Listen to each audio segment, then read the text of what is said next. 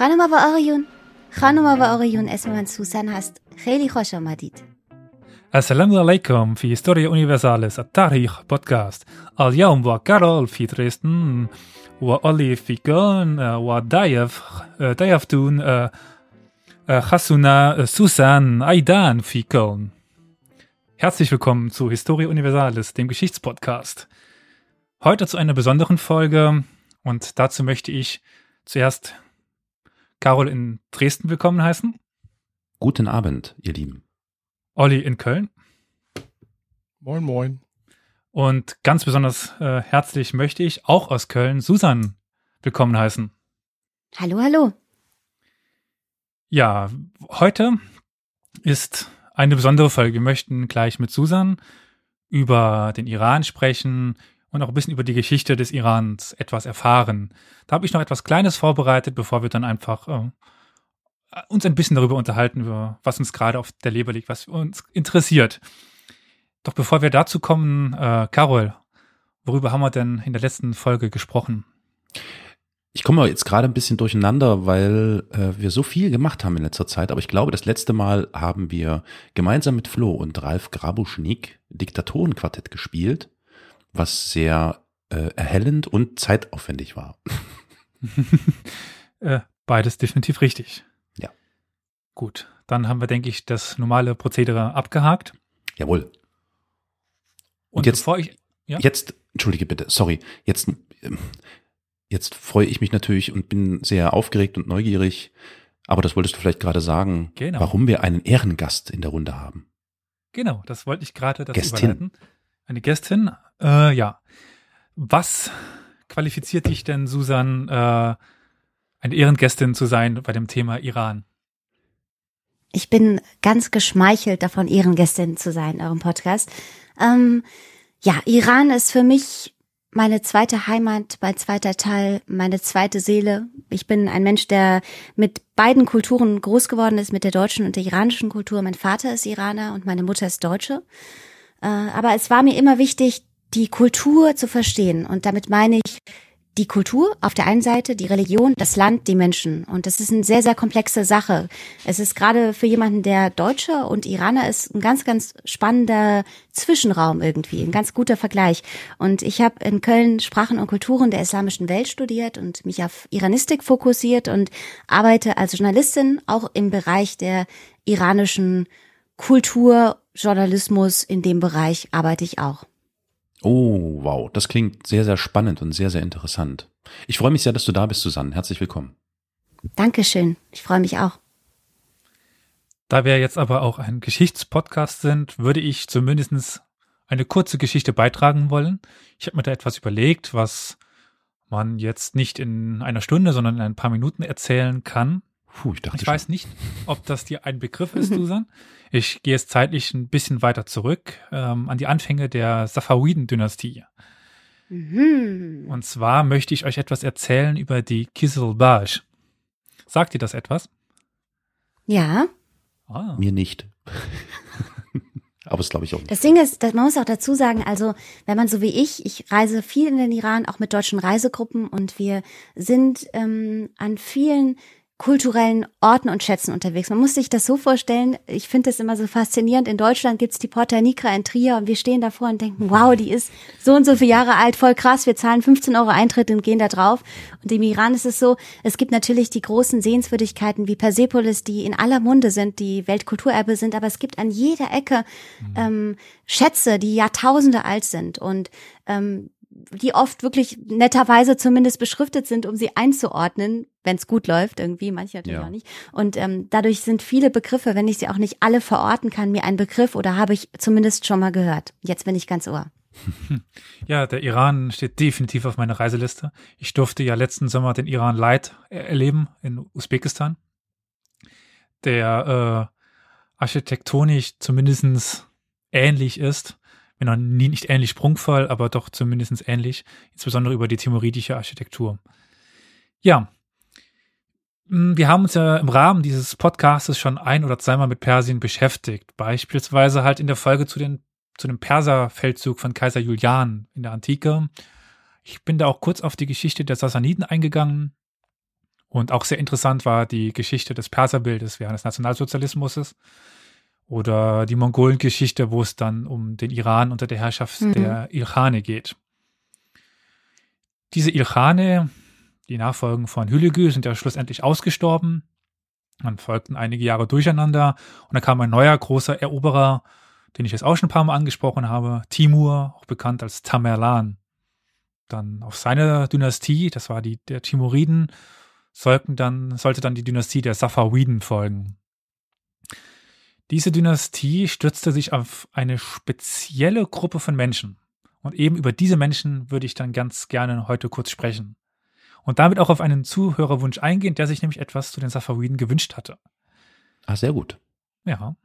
Gleichzeitig noch ein bisschen äh, Service-Podcast. Service-Podcast. ja. Die Safawiden, die um die Wende vom 15. zum 16. Jahrhundert in Persien die Macht übernahmen, stützten sich auf eine spezielle Gruppe von Kriegern, die auch als Kisilbash bekannt wurden. Aber wer waren diese Kisilbash?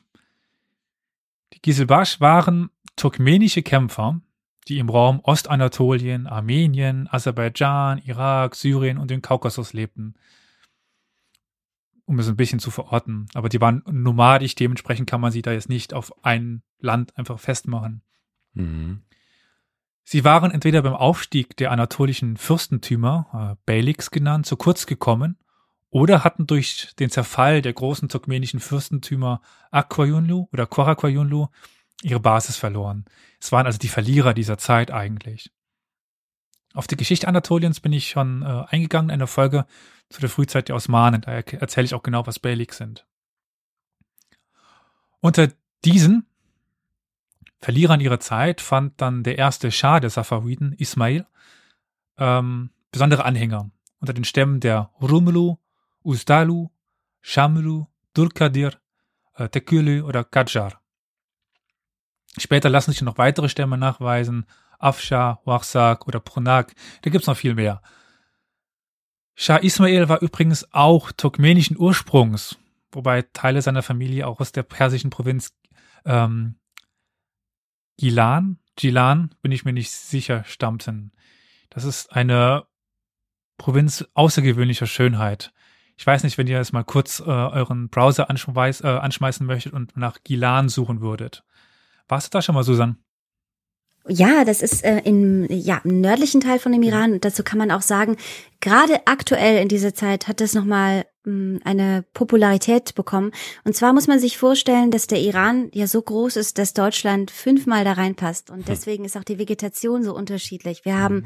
Wüste im Iran, wir haben Berge, in denen im Sommer Schnee an den Gipfeln zu sehen ist, wir haben rosane Salzseen, wir haben die absolute Wüste und Weite mit Kamelen und gleichzeitig haben wir fruchtbares Land, Steppe, wir hm. haben Gilan und das ist eben eine Region, die dafür bekannt ist, dass sie sehr, sehr grün ist. Und man muss dazu auch wissen, dass äh, die Iraner da ein anderes Empfinden für haben als wir. Also wir Deutschen finden es, ich will es nicht pauschalisieren, aber es ist für uns spannend, eine Wüste zu sehen. Es ist für uns interessant, ähm, das Meer irgendwie, ne, eine Vegetation zu sehen, die wir nicht kennen. Nicht immer dieses grüne, ich gehe in den Wald. Mhm. Dabei ist für Iraner dieses in den Wald gehen, wo es vielleicht auch regnet, wo es vielleicht auch feucht ist, ähm, ein absolutes Reiseziel. Und viele Iraner reisen im Inland nach Gilan, also in den Norden, ans Meer dort auch, ein ganz fruchtbares Land, das für besondere Gerichte und auch nochmal eine besondere Kultur bekannt ist. Man sieht dort, es gibt einige Dörfer, die ich auch sehr empfehle, noch kurz am Rande, die noch wie früher eine ganz traditionelle Kleidung haben, in denen zum Beispiel die Frauen Blumenkleider tragen und wirklich auch die ganz alten Frauen in wunderschönen bunten Gewändern durch die kleinen Gassen laufen, die aus rotem ähm, Sandstein gemacht sind, die dem Licht von der Sonne ganz rot schimmern, umgeben von Wald und grünem Feld. Und das ist ein traumhafter Ort. Gilan. Sehr schön, ja. Ja, also ich, die Bilder kann ich nur empfehlen. Und dann, wenn die ganze Krise überwunden ist, vielleicht auch mal ein Reiseabstecher. Ja. Mhm. Ja, und nun steht hier auf meinem Skript, was Susan wunderbar gesagt hat, äh, nämlich dass Gilan sinnbildlich für die Vielfalt des Irans steht, in dem es eben alles gibt. Alles, was man äh, auf dieser Welt fast kennt, außer vielleicht der Regenwald, aber ansonsten sehr viel äh, Vielfalt bietet. Aber kommen wir zurück zu den Kiselbash. Nicht jeder Turkmene war automatisch ein Kiselbash. Und nicht jeder Kiselbash äh, war Turkmene. Es gab auch Kiselbash, die keine Turkmenen waren. Man musste den Regeln von Ismail folgen und eine rote Kopfbedeckung tragen. Äh, Kisil dürfte auf Türkisch oder auf einer Turksprache auch ungefähr rot be bedeuten. Shah Ismail brachte neben diesen Kämpfern noch etwas Neues in den Iran, was für uns heute noch sehr wichtig ist, und zwar die Schia, die Auslegung des Islams, die noch heute die ja, Staatsreligion im Iran ist. Davor stellten eigentlich die Sunna die Mehrheit im Iran.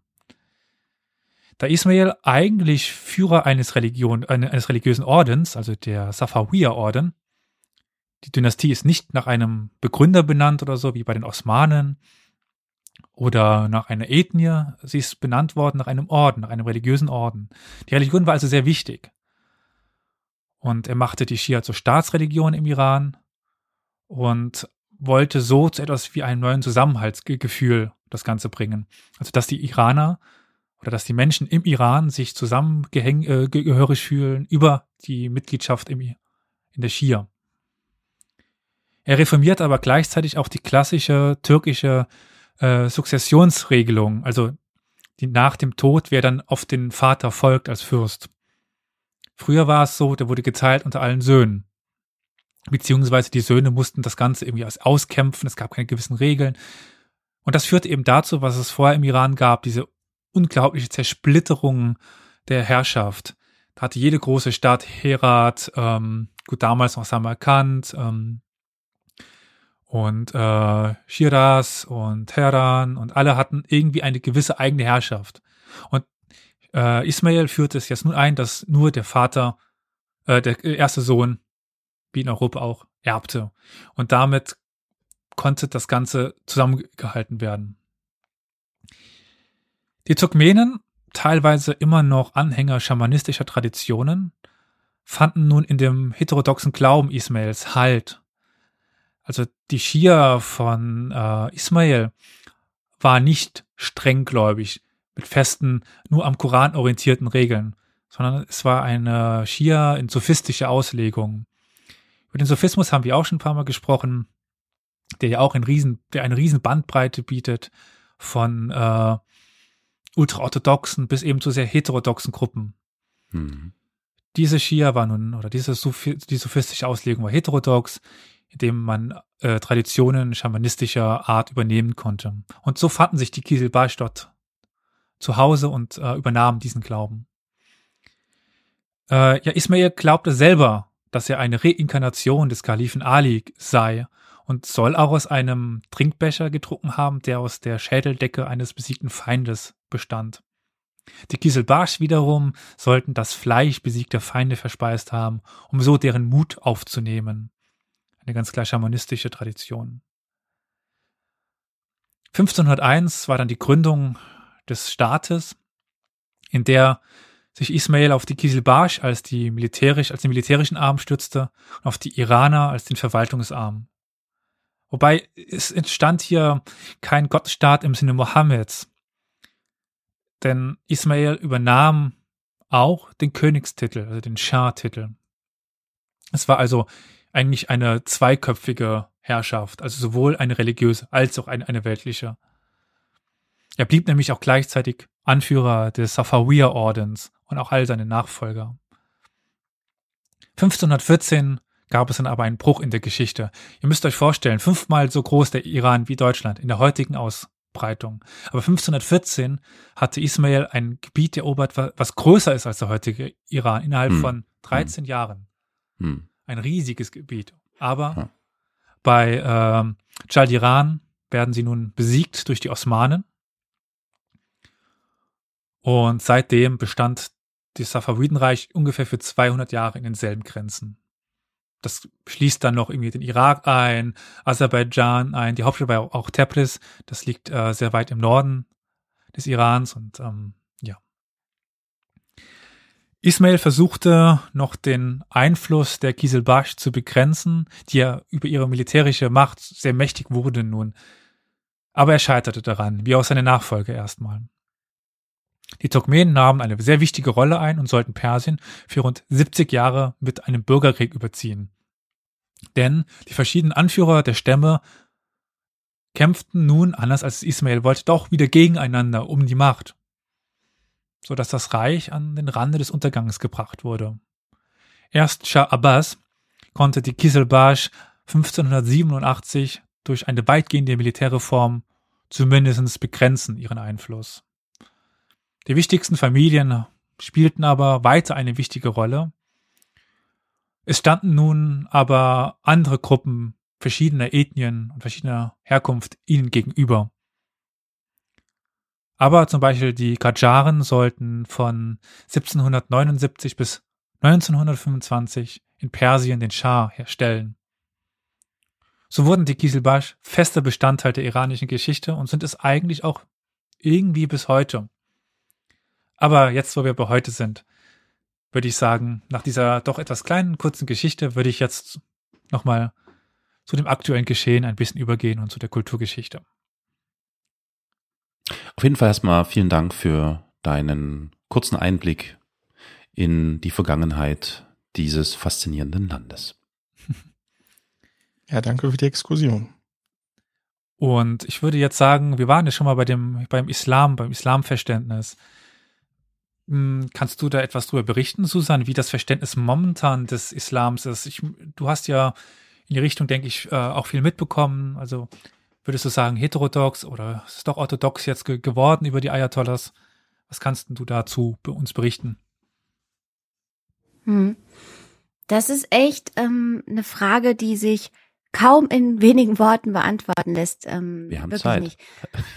Also man muss dazu sagen, also natürlich ähm, haben wir ja jetzt seit 1979, also schon seit einigen Jahrzehnten, den Islamstaat im Iran, der ja dann mit einer Revolution über das Land kam und eine ganz spannende Entwicklung über das ganze Jahrhundert hinweg, wenn man sich das anschaut. Und ähm, was jetzt da ist, ist, ähm, kann man nur dann verstehen, wenn man sich die letzten 30 Jahre anguckt. Also man muss sich vorstellen, da kam von jetzt auf gleich eine Revolution ins Land mit einem, mit einer Regierung, die ganz, ganz viel versprochen hat den Menschen, die ihnen das Gefühl gegeben hat, hey, ähm, wenn ihr uns wählt, dann gibt's da vielleicht ganz viel Freiheit. Und was kam, war keine Freiheit, sondern eben um die plakativen, bildlichen Sachen zu sprechen. Es bedeutete, dass viele der Dinge, die für die Menschen davor Normalität waren, plötzlich nicht mehr da waren.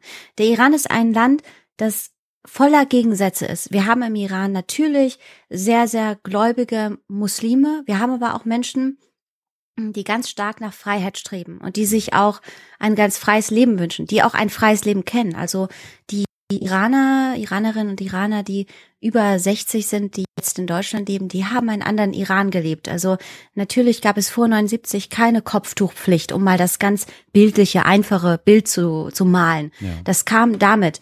Und ähm, um nochmal zurück zum Jetzt zu kommen und das ein bisschen verständlich zu machen, es gab seit 1979 natürlich immer wieder neue äh, Menschen, die im Vordergrund standen und auch dementsprechend Nuancen der Strenge.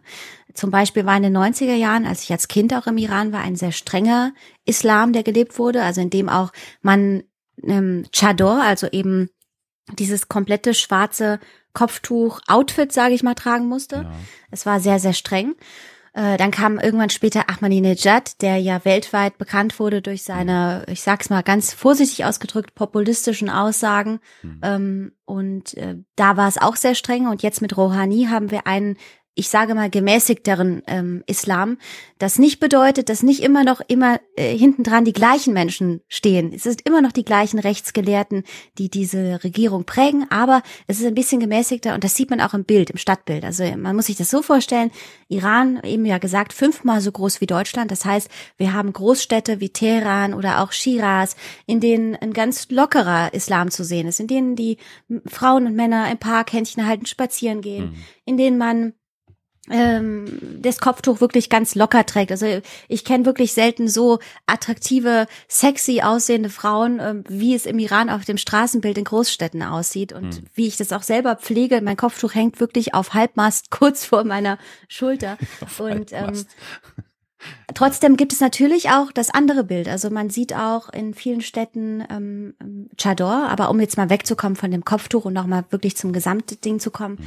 Wir haben jetzt auch gerade in dieser Corona-Zeit ein ganz gespaltenes Land. Wir haben auf der einen Seite sehr, sehr religiöse Menschen, die regelmäßig beten, die auch an wirklich ganz, ganz stark an Religion glauben, sich daran festhalten und auch damit leben. Und dann haben wir die andere Seite. Statistiken, das vielleicht noch zum Schluss, wie wir das in Deutschland haben, die gibt es einfach nicht. Die können wir nicht haben. Wir haben keine vergleichbaren Zahlen, um zu sagen, so und so viel Prozent glauben das oder das. Die kann ich auch als Journalistin nicht bekommen und wenn ich sie auch hätte, nicht sagen. Ähm, es ist ein gespaltenes Land. Hm weil wir jetzt auch darüber sprachen mit ähm, den ja noch alten schamanistischen Traditionen. Kennst du noch so Traditionen, die auf andere Glaubensausrichtungen zurückgehen? Also wenn man jetzt in, nach Saudi-Arabien geht, zu hm. den Wahhabiten, hm. das ist Koran, Koran, Koran, Koran. Aber gibt es, ich meine, der Iran ist die Heimat so vieler Religionen ge gewesen. Ja. Äh, Manichäismus, ähm, bah äh, Bahaismus, so viele. Gibt es noch irgendwelche Überbleibsel dieser alten Religionen? Also das freut mich, dass du mir diese Frage stellst, weil die mich sehr, sehr berührt und mir ganz viel bedeutet, sie zu erzählen. Also, wie du es schon angesprochen hast, ob das jetzt Bahai sind, ob das die zoroastrische Religion ist, die wirklich wichtigste oder auch die metrische Religion, die noch viel älter ist. Also wir reden von 3000 Jahren Religion, die bis mhm. heute lebt und weiterlebt. Das ist nicht nur so, dass man das ein bisschen spürt, sondern es ist aktiv vorhanden. Zum einen, weil es immer noch Menschen gibt, die diese Religion leben. Wir haben zwar im Iran eine Pflicht, dass man muslimisch ist, aber nichtsdestotrotz gibt es Christen, es gibt Bahai, es gibt ähm, Zoroastrier, die entweder mehr oder minder toleriert werden, kommt auf die Religion an. Ähm, aber spannend ist, zum einen gibt es die Religionen, die weiterleben. Also es gibt viele Menschen, die die zoroastrische, über 3000 Jahre alte Religion weiterleben. Mhm. Und dann nebendran, und das ist das wirklich Faszinierende, gibt es Menschen, die extrem muslimisch sind, die aber trotzdem Religionskultur aus anderen Religionen weiterführen. Also ich meine damit, ähm, was etwas, was für mich eine Lebensaufgabe fast ist, das irgendwie zu teilen. Also wir haben im Iran einen Religionsstaat, aber wir haben einen großen Unterschied zwischen Religion, Kultur und Staat. Und es vermischt sich miteinander. Das bedeutet zum Beispiel, das persische Neujahrsfest, also das neue Jahr im Iran, beginnt am 21. März. Warum? Weil wir das nach einem wirklich uralten religiösen Fest feiern. Das ist das Frühlingsfest. Das ist mit ganz vielen Traditionen äh, ja, zu, zusammenhängt, wie zum Beispiel, dass wir, wir springen über das Feuer und wir sagen, das Gelbe im Feuer, das ist der Schmutz des alten Jahres und das Rote im Feuer, das ist die neue Energie für das neue Jahr, die nehmen wir uns mit, wir springen drüber und gehen in das neue Jahr, wir springen in das neue Jahr. Und das ist etwas, was zoroastrisch ist, was mehrere tausend Jahre alt ist. Feuer spielt in dieser Religion eh eine große Rolle. Und das spielt nicht nur für zoroastrisch glaubende Menschen eine Rolle, sondern auch für Iraner. Das zum einen und zum Schluss vielleicht noch kurz.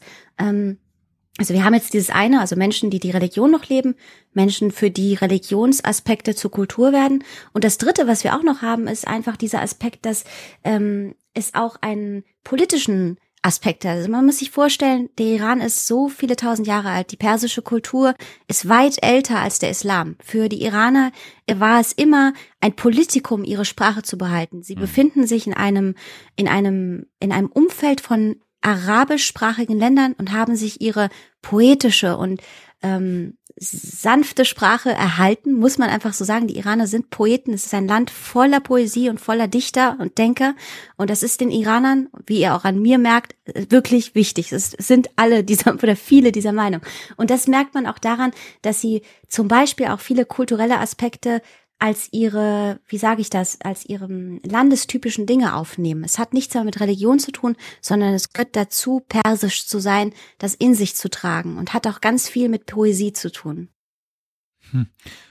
Ich würde auch sagen, dass der Iran seit jeher ein Land ist, in dem Religionen fusionieren, zusammenfinden und teilweise etwas Neues daraus entsteht oder äh, Teile weiterleben können. Das ist ganz typisch für den Glauben im Iran, so wie ich ihn aus dem Mittelalter jetzt besonders kenne, dass dort eben meist die heterodoxen Gruppen am meisten Einfluss gewinnen konnten. Und das Mhm. mit den Poeten, das kenne ich auch, insbesondere jetzt im Rahmen meiner Ja. Masterarbeit, wenn man dann mal einer der Werke zum Beispiel über Tamerlan liest. Das ist jetzt nicht so wie die europäische Chronik, wo dann steht, das ist dem, dem Jahr pa- passiert, das ist in dem, dem Jahr pa- passiert. Nein, das sind wirklich Gedichte. Das Ah, ist eine ah. extrem blumige Sprache und ausufernd und das war ja, es war eine Kunst der Geschichtsschreibung im 15. Jahrhundert und das ist auch später und früher so. Aber nicht nur profan aufzuschreiben, was passiert ist, sondern es schön aufzuschreiben, was passiert ist. Also das äh, Mhm. ist mir jetzt so auch schon ein paar Mal über den Weg gelaufen. Was es für ja Leute wie mich es nicht besonders einfach macht, die Werke zu lesen. Ich glaube, das kennst du wahrscheinlich Das- auch. Ja, das, das ist es auch für Menschen wie mich. Also ich bin mit der, ich, ich spreche fließend Persisch.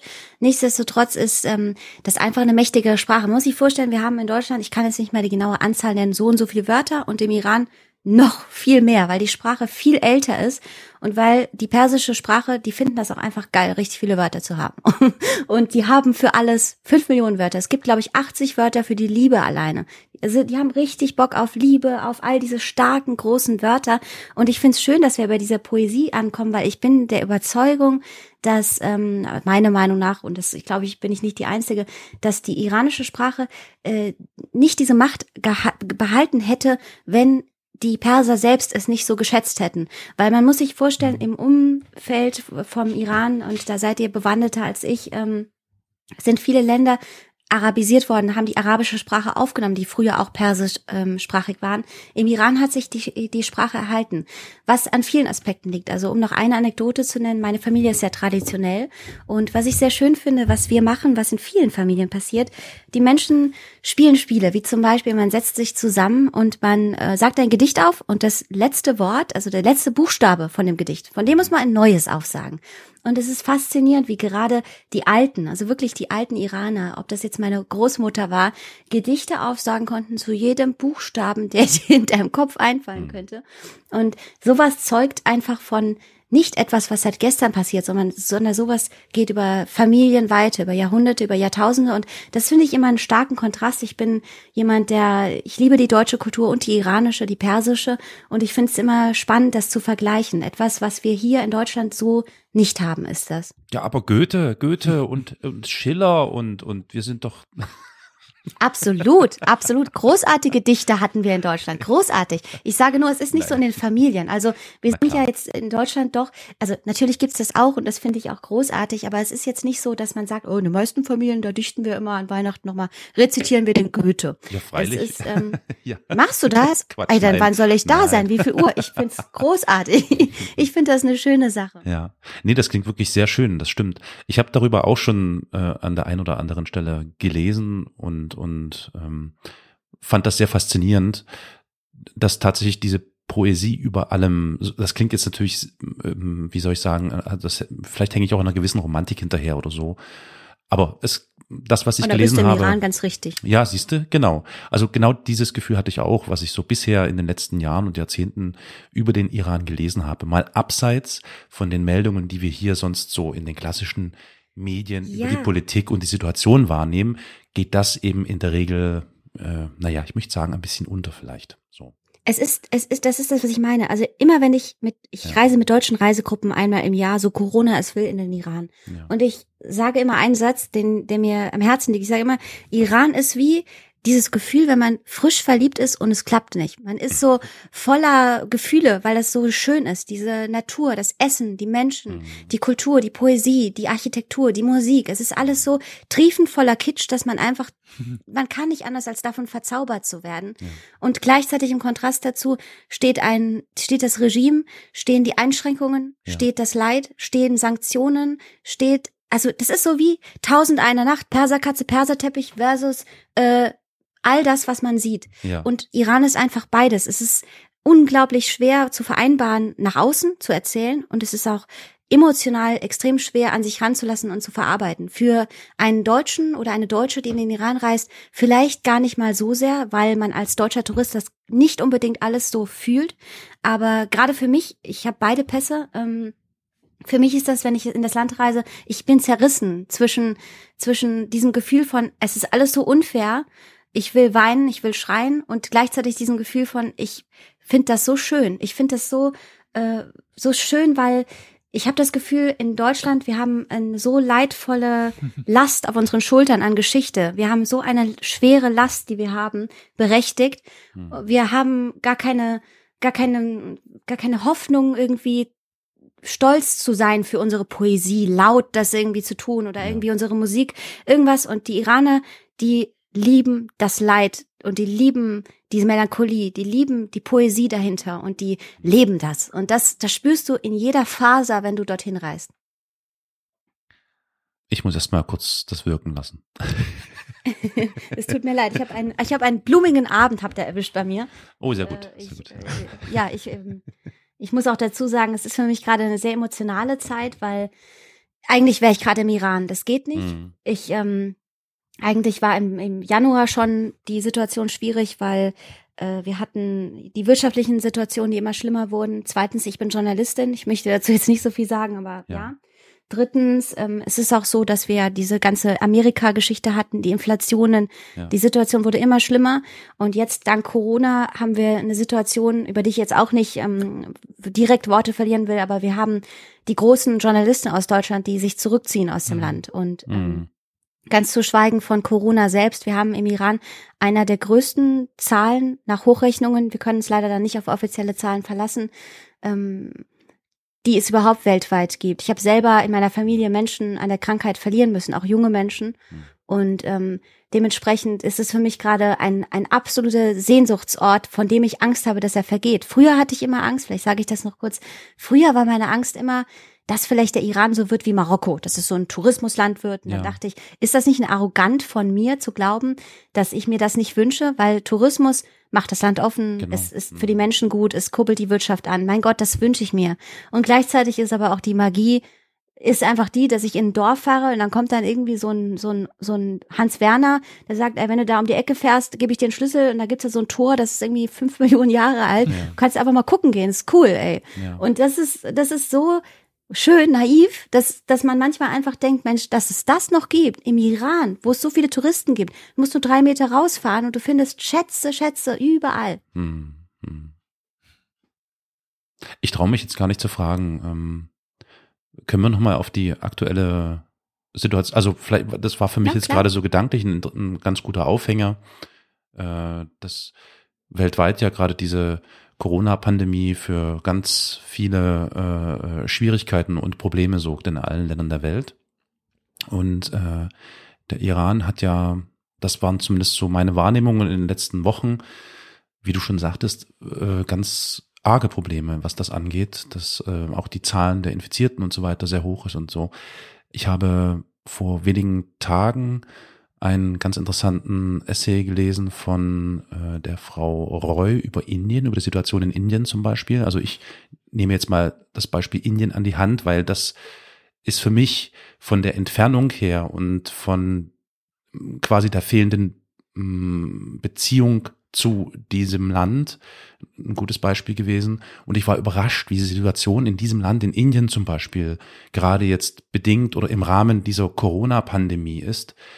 Und da haben sich mir Sachen aufgetan, die mir so nicht bewusst gewesen sind. Also im konkreten Falle, ähm, das ist jetzt sicher ein Unterschied zum Iran, aber dort herrscht, herrscht eben zum Beispiel eine äh, nationalistische Regierung.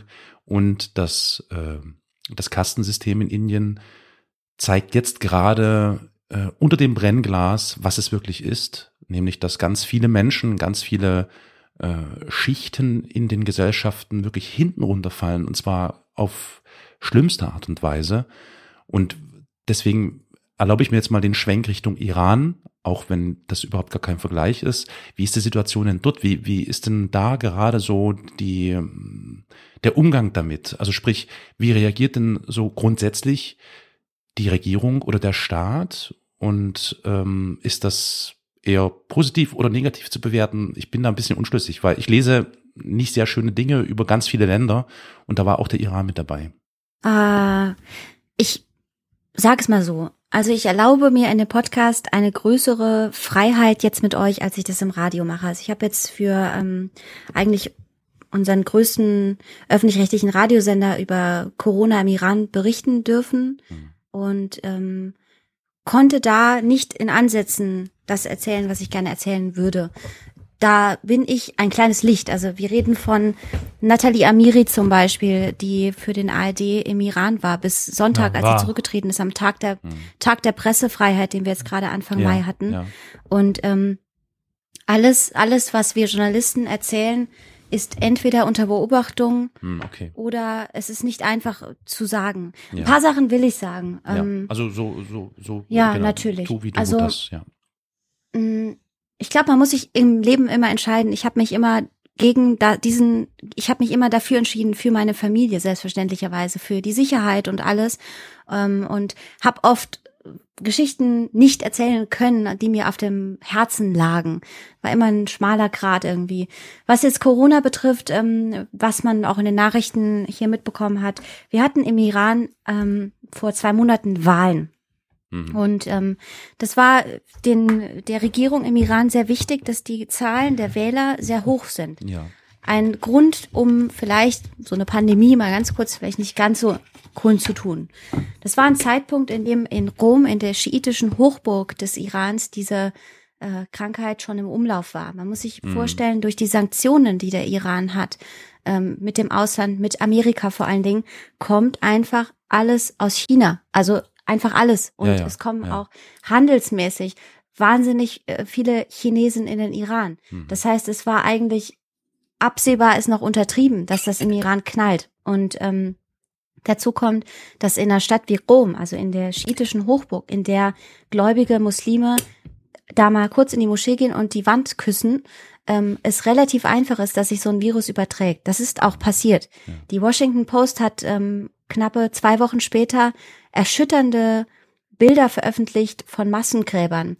Ähm, die Zahlen, die offiziell nach außen gegangen sind, sind Hochrechnungen zufolge in Frage zu stellen.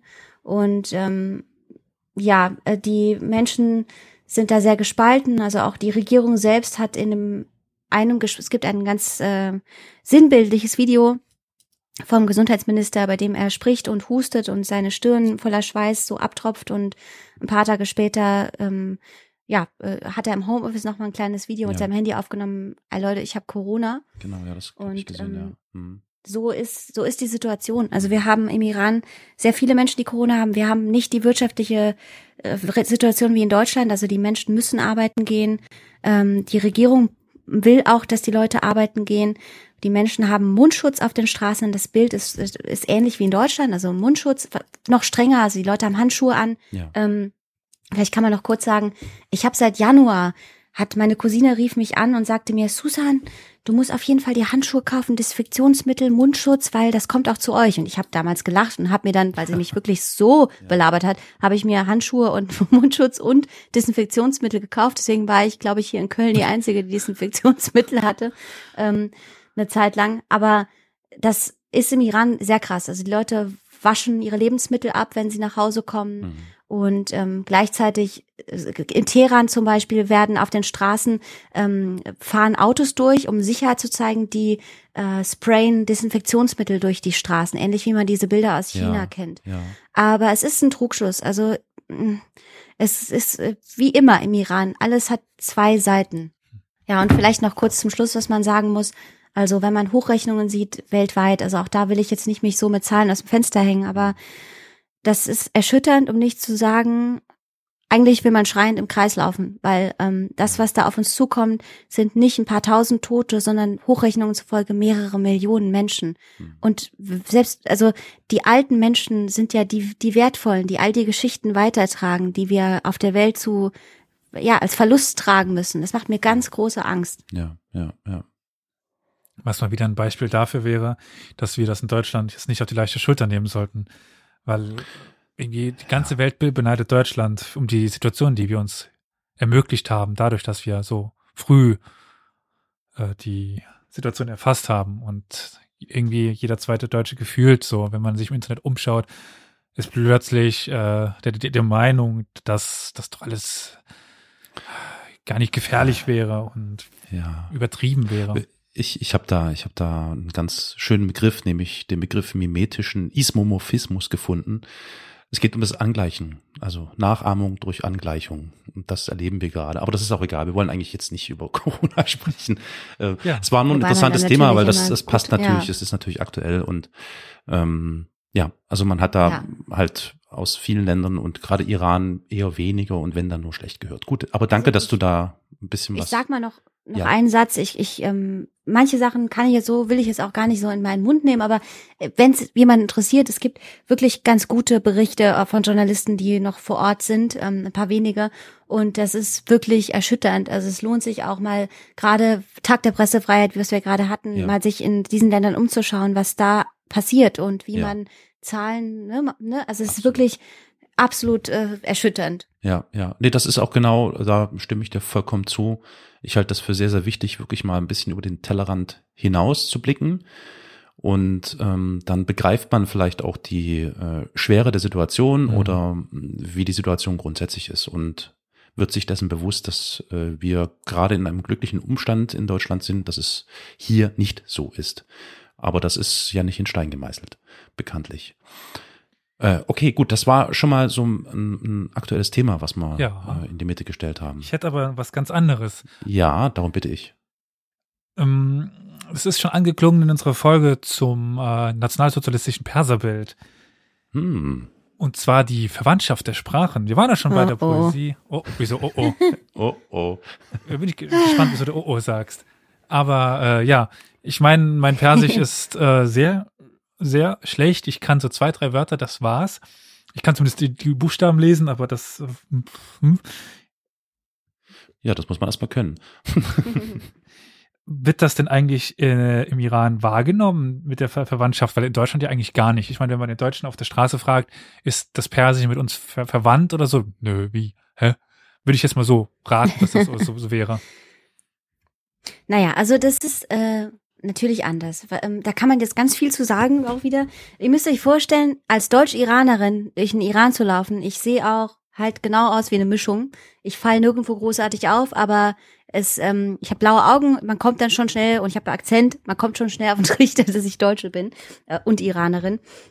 Und ähm, da gibt es schon durchaus äh, ja Sprüche, die ich da an den Kopf bekommen habe, äh, auch mal seltenerweise äh, muss man dazu sagen, die ganz schlimm sind. Und zwar, ähm, deswegen mache ich auch oh oh, weil wenn man über Deutschland und Iran spricht, dann kommt man auch ganz schnell auf das, ähm, ja, auf das, äh, auf die, das Gedankengut des Zweiten Weltkriegs und das Ja. Ariatum, Land Ja. der Arier, Iran, was für Iraner ein große ein großer Punkt ist. Man muss sich das auch wieder so vorstellen, alles, was mit Hitler zu tun hat, ist für uns ein großer Schmerz, um nicht zu sagen, andere Wörter dafür zu benutzen. Ähm, Und für Iran, ich meine, was wissen wir über andere, den- das Leid anderer Kulturen? Und genauso ist es Mhm. für Iraner auch so, ja, Hitler in Deutschland. Ne? Also das ist jetzt für, für, für die Iraner sind sich oft oder manche, manche Menschen, selten, ne? aber sind sich nicht dessen bewusst, was das, wie sensibel wir Deutschen darauf äh, reagieren. Das ist was, was, glaube ich, viele Deutschen im Ausland, wenn sie reisen, erleben. ähm, und ich habe auch schon, äh, also es gibt auch schon Leute, die sagen, wow, du bist ja voll der Aria, weil ich halt Deutsche und Iraner bin. Und das ist was, was für mich ganz furchtbar ist, irgendwie über diese Thematik zu diskutieren. Ähm, es gibt in vielen ähm, alten Denkmälern im Iran sieht man auch das Hakenkreuz, weil es eben ja in erster Linie auch mal ein Sonnenzeichen war. Ja. Hm. Und ähm, ja, das, das ist so das eine Thema zur Sprache. Klar, also im Iran gibt es viele, die Deutsch lernen. Also ich kenne viele Iraner, die das, die Sprache lernen. Iraner sind sowieso, was das Schulsystem betrifft, wirklich ähm, äh, sehr, sehr fleißig. Es gibt einen 60 Prozent Anteil von Frauen, die studieren. Es gibt ein extrem schweres Abitur, das mit unserem in Deutschland kaum zu vergleichen ist. Die Leute sind sehr, sehr gebildet. Viele Iraner sind sehr gebildet. Und viele lernen auch Deutsch. Und die deutsche Sprache und die iranische Sprache sind ja beide indogermanisch. Und ähm, das ist erstmal so jedem ein Begriff, aber es ist wirklich, man fühlt das, man merkt das. Ich mache mal ein paar Beispiele. Zum Beispiel ähm, greifen. Ich sage auf Deutsch, ich, Deutsch, ich greife. Auf Persisch heißt greifen gereftan. Greifen, gereftan. Also man hört, das ist ein uraltes persisches Wort, das irgendwie doch eine Ähnlichkeit im Klang hat. Oder Ja. Vater heißt Pedar. Pedar, Pater, Vater, Ja. Pedar. Ähm, P, F sind sowieso ähm, Buchstaben, die durchs Türkische und durch verschiedene Zwischenländer ihre, ihren Wortlaut ein bisschen, ein Buchstabenlaut ein bisschen verändert haben. Mhm. Auch das Wort Persisch, Farsi, P und F. Mhm. Also wir selber sagen Farsi, P und F war mal das gleiche. Pfirsisch kommt auch daher. Ähm, dann haben wir, genau, Peda, Tochter. Tochter heißt auf Persisch Dochta. Auch ganz interessant. Das ist ja spannend. Ähm, also diese indogermanischen alten Wörter, da findet man ganz viele Ähnlichkeiten. Plus, vielleicht noch ergänzend, ähm, Anfang des, äh, des letzten Jahrhunderts hatten wir eine sehr rege Beziehung zwischen Frankreich und Deutschland, äh, Frankreich und dem Iran. Mhm. Und deswegen sind auch ganz viele französische Wörter im, im Persischen. Wir sagen zum Beispiel, gut, wir Iraner haben für das Wort Danke auch wieder 85.000 Wörter, aber eins davon, das wir nutzen, ist Merci, also was ja einfach mhm. aus dem Französischen kommt. Ähm, und so geht es mit ganz vielen Wörtern, die aus dem Französischen kommen, die wirklich teilweise fast schon süß, süß irgendwie sind, wie sie sich in die Sprache angeglichen haben. Ja, auf jeden Fall, man merkt ganz klar eine Verwandtschaft in vielen Wörtern. Das klingt ja sehr spannend, sehr interessant.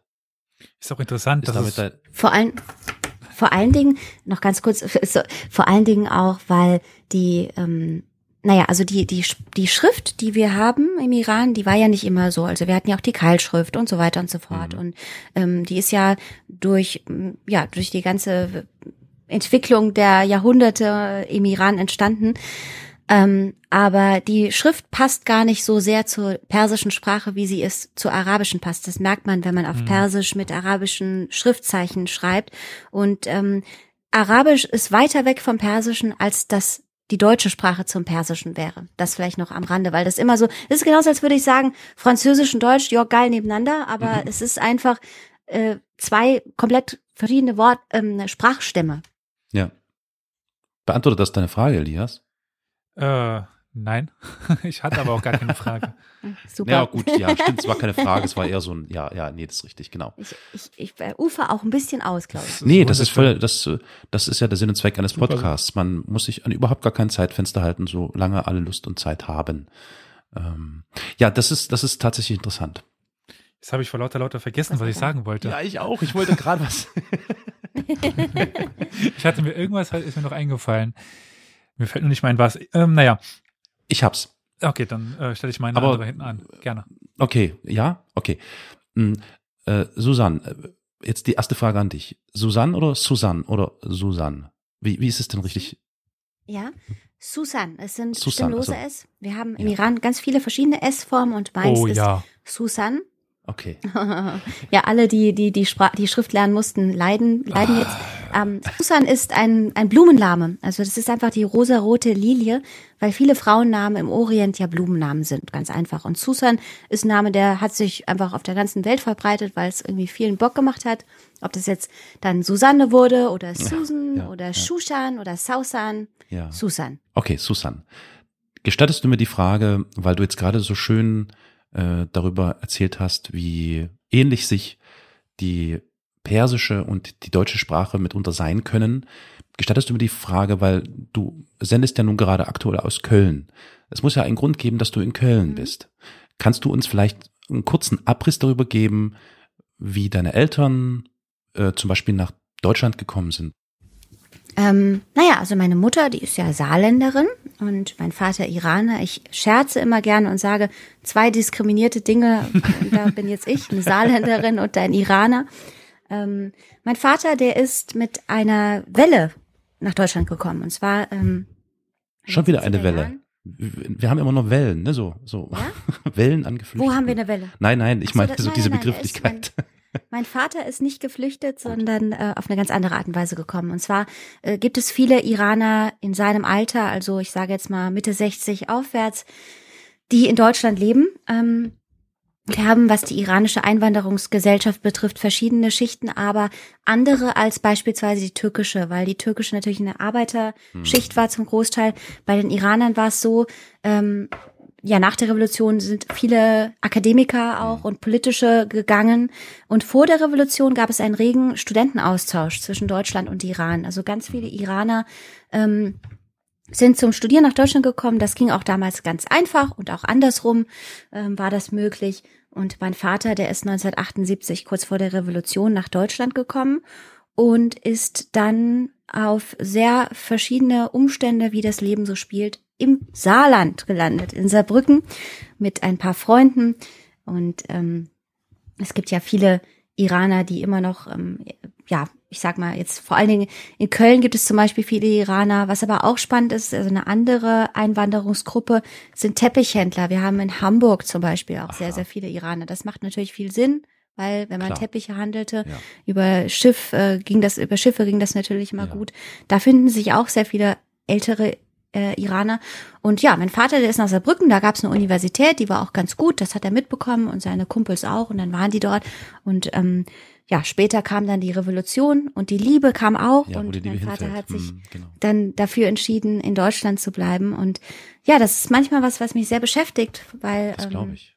Ich habe sehr viele, also ich habe auch viele Freunde, die so wie ich halb Deutsche, halb Iraner sind und zum Beispiel in Teheran groß geworden sind, in deutsch-iranischen Dörfern oder auch einfach so im Iran. Und das Leben spielt, wie es spielt. Ich habe ähm, meine Kindheit im Saarland verbring, verbr verbringen dürfen, verbracht. Hm. Ähm, aber trotzdem, wie er das ja auch merkt, mir ist das so eine Herzensangelegenheit, beides zu haben, weil ich das Gefühl habe, ähm, dass beides ein Teil von mir ist, auch wenn ich dort nicht gelebt habe. Ich habe mhm. aber immer wieder Zeit dort verbracht. Ich habe dort auch studiert eine Zeit lang im Iran und für mich ist beides sehr, sehr wichtig. Ja, kann ich gut nachvollziehen. Äh, also um vielleicht dir Beistand zu leisten, mir geht's da ähnlich. Auch ich habe eine nicht deutsche Mutter äh, hm. und kann Wo und kommt sie her? Ähm, in diesem Falle nicht allzu weit weg aus der Slowakei, früher ehemals Tschechoslowakei und ich, wir haben da auch, also wir haben da unglaublich viel Familie, wie das halt so üblich ist. Das ist schön, wenn man viel Familie hat. Und ähm, ich habe mich und Leid. Freud und Leid, genau, ja. Ähm, und ähm, schon allein die Tatsache, dass man quasi, wenn man zum Beispiel zweisprachig aufgewachsen ist, ich weiß nicht, bist du zweisprachig aufgewachsen? Genau, also ja. Mutter- und Vatersprache. Ja, ja.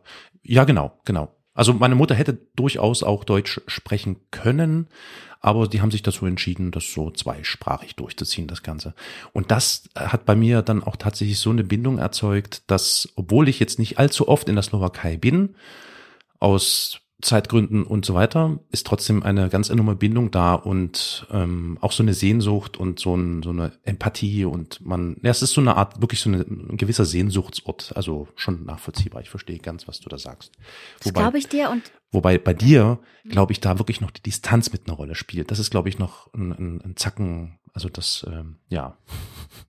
Der Kontrast, ich, ich glaube, es ist auch der Kontrast, das, aber ja ich weiß nicht, ob man das so darauf schieben kann. Ich, mm, ich glaube, dass ein Identifikationsgefühl ganz verschiedene Faktoren hat. Ich wir alle kennen Menschen, die ähm, zwei Eltern aus zwei verschiedenen Kulturen oder Ländern haben, die mhm. unterschiedliche Gefühle haben. Manche sehen das so wie ich, manche sagen da auch ganz klar, ich bin Deutsche. Sowas hat auch mit, sowas kann auch rassistische Gründe haben. Also ich meine jetzt insofern, dass wenn man sein Leben lang irgendwie immer das Gefühl hat, ich bin halb halb, mhm. was für mich auch mal ein Thema war, dass ich das Gefühl hatte, ich bin, ich bin nicht das, ich bin nicht das, was bin ich denn? Das Wer wäre meine nächste Frage gewesen. Ähm, mhm. Ja, ja dass, dass das auch dafür sorgt, dass man sich dann auch für etwas entscheidet. Und vielleicht noch kurz, ähm, ich glaube, dass es auch gar nichts damit zu tun hat, ob man eine Sprache kann. Es ist ein Gefühl. Es ist mhm. etwas, was mhm. in einem drin steckt.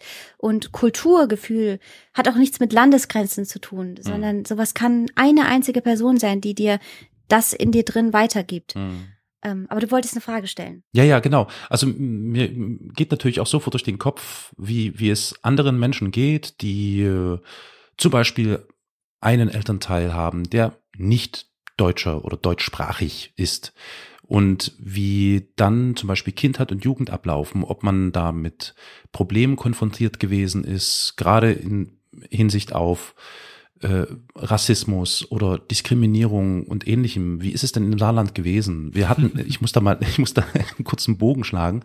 Wir hatten vor unzähligen Folgen, ich weiß schon gar nicht mehr welche, unter anderem auch ein Gespräch mit, äh, oh Gott, jetzt habe ich den Namen vergessen von dem Guten. Verdammt. Jörn hieß er. Oh, yes. Mann, ich habe im Telefon, aber weiß den Namen nicht. Super, der Jörn.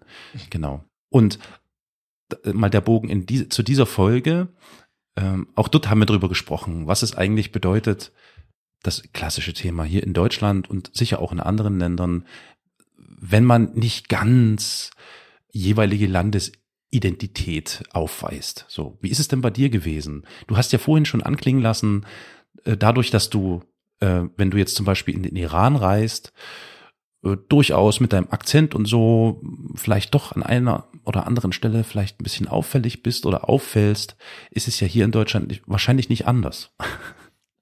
Also ich würde sagen, wenn du sie auf der Straße treffen würdest, würdest du nicht erkennen, aus welchem Land sie kommt. Okay, gut. Ich falle eigentlich nirgendwo, Hm. also Ja, rein optisch falle ich nirgendwo großartig auf. Also ist witzigerweise, ich werde meistens gefragt, bist du Italienerin? Bist du Griechin? Bist du, ne? Also ich kann, also da bin ich, da bin ich ganz flexibel, anpassbar und das bringt mir auch in europäischen Tipptopp. Reisen relativ viel, dass ich da nicht auffalle. Ja. Ähm, ja, da kann man jetzt auch wieder einiges zu erzählen. Ha, wo fange ich an? Mm, Ich äh, hatte als ganz kleines Mädchen im Kindergarten, da war ich gerade im Iran, kam zurück und ich hatte ganz bunte Kleider an, die ich bekommen habe und rote Glitzerlackschuhe und dachte so, ja geil, wirklich. Ich weiß noch Geil, ganz genau, dass ja. ich die mega geil fand. Rote Glitzerlackschuhe und überall hatte ich irgendwie Schmuck und so und ähm, ich habe immer viel Schmuck aus dem Iran geschickt bekommen von meiner Familie. Mhm. Äh, und das hat auch dafür gesorgt, ich war immer gerne eine Geschichtenerzählerin. Gut, die war klar, dass mein Beruf dann auch irgendwann Ja, absehbar war. Wollte ich auch gerade sagen. nee, und ähm, dann fand ich es immer, ich hatte so das Gefühl, irgendwie, ja, bin ich nicht das eine und nicht das andere. Also meine Schwester, ich habe eine, eine Schwester, die sieht wesentlich iranischer, sage ich mal, aus als ich, hat dunklere Haare, einen dunkleren Teint als ich. Und wenn sie irgendwas, sage ich mal, untypisch Deutsches, sage ich mal jetzt, gemacht hatte, dann war das immer so, ja, das ist ihr Temperament, die ist ja Iranerin. Und bei mir war es häufig so, also ein absoluter, äh, das Gegenteil von Rassismus eigentlich, insofern, dass man zu mir sagte, hm, hä, wieso machst du das jetzt? Das ist irgendwie, du bist doch Deutsche irgendwie. Und ähm, Hey, ist das, das nicht ist auch ein, rassistisch? ein so privi Das ist positiver Es ist- Rassismus, ne? Oder? es ist, sagen wir mal so, es ist eine, es ist ein privilegierter, es Mhm. ist für mich die oberste privilegierte Position. Ich habe Mhm. kein Recht, darüber zu jammern. Mhm. Ich habe ganz oft für mich gedacht, Leute, bitte versteht doch, ich bin beides. Ich, ich, es war meine, nee, wirklich, es war meine Sehnsucht, weil, weil ich einfach beides bin, verdammt. Und Ja. ähm, mir das auch wichtig war. Und es ja nicht auf meiner Stirn drauf steht, Freunde, ich habe zwei Kulturen und deswegen bin ich manchmal so oder so. Weil es gibt nun mal Dinge, die sind in der deutschen Kultur, und da können wir gern gleich drauf eingehen, in der iranischen, so krass unterschiedlich und da bin ich auch geprägt. Also wenn man Mhm. einfach einen Elternteil hat, das ähm, einen so starken Einfluss auf mich hatte wie mein Vater, den ich liebe, ne, der auf mich einfach ganz viel Einfluss hat, dann kann ich das nicht leugnen. Und dann merkt man das, wenn man ein bisschen sensibel auf einen Menschen eingeht, ähm, dann spürt man, dass ich eben zwei Kulturen in mir trage und was manchmal auch sehr komisch sein kann. Und das war was, bei dem ich immer das Gefühl hatte von, ich gehöre nicht dahin und nicht dahin. Trotzdem habe ich, um nochmal zur Grundfrage von dir zurückzukommen, äh, und da klopfe ich auf den Tisch, ich habe keinen Rassismus erfahren, aber meine ganze Familie hat es getan. Ob das mein Vater glaub ist, der das ja. bis heute tut, ob das mein Cousin ist, er lebt auch im Saarland, ähm, der wirklich Schwierigkeiten hat, weil er einfach ähm, orientalisch aussieht und äh, man hat so das, ich habe so das Gefühl, wir leben in einer Gesellschaft, die langsam immer offener wird. Ich bin sehr aktiv ähm, Mhm. ehrenamtlich in so antidiskriminierenden ähm, äh, Institutionen und Mhm. engagiere mich da sehr gerne. Und man hat so das Gefühl, wenn man sich da engagiert, boah, Deutschland ist so offen. und wenn man dann aber in die kleinen Orte geht, sieht man, Ja, ey, da genau. ist alles. Da ist Schwulenhass, Genau. da ist Hass gegen Menschen, die anders aussehen. Vor allen Dingen Menschen, die irgendwie orientalisch aussehen. Das ist was, was ich ja nicht erfahren habe, um nicht trotzdem zu sagen, aber ich, also mein Herz blutet für die, die es tun und ich kann es nachvollziehen, aber ich habe keinen Rassismus erfahren. Nein, das habe ich nicht. Und ich habe im Saarland auch so zum Schluss, ich habe auch immer mich ähm, gut gewusst, irgendwie anzupassen. Ich war zum Beispiel in, ich konnte nicht so gut Saarländisch, weil ich habe ja halt dummerweise Persisch und Hochdeutsch gelernt. Glücklicherweise, wenn ich das sagen Ja, darf. aber auch du weißt du, also ich habe dann ab, ab dem Zeitpunkt, als ich nach Köln gezogen bin, so derart Saarländisch geübt, damit ich auch wirklich mit Patriotismus in dieses Bundesland zurückkommen kann.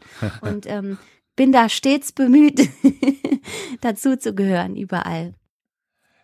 Dürfen wir auf deine Webseite hinweisen, damit man sich vielleicht ein Bild von dir machen kann? Du, das gerne, das ist immer gut. Ja, gerne, gerne. Äh, ja, genau, susansare.de kann man sich mal äh, anschauen, würde ich. Natürlich auch zu finden in den Shownotes, dann ist ja klar, ist ja klar. Ja, das ist natürlich sehr Dankeschön. interessant, was du, was du gerade erzählst. Ich hätte da aber noch eine Frage. Ja. Äh, weil wir jetzt hauptsächlich, so wie es mir aufgefallen ist, von Deutschland sprachen. Wie ist es denn andersrum? Ich meine, Rassismus ist Hm, nicht ein rein deutsches stimmt. Problem. Gab Das es denn vielleicht wahr. etwas im Iran? Ah, auch wieder ein sehr großes Fass. Ähm, Entschuldigung. Nee, nein, das ist gar nicht. Äh, ist alles, alles sehr spannende Themen. Ähm, es gibt ganz interessante Dokumentationen über Rassismus im Iran.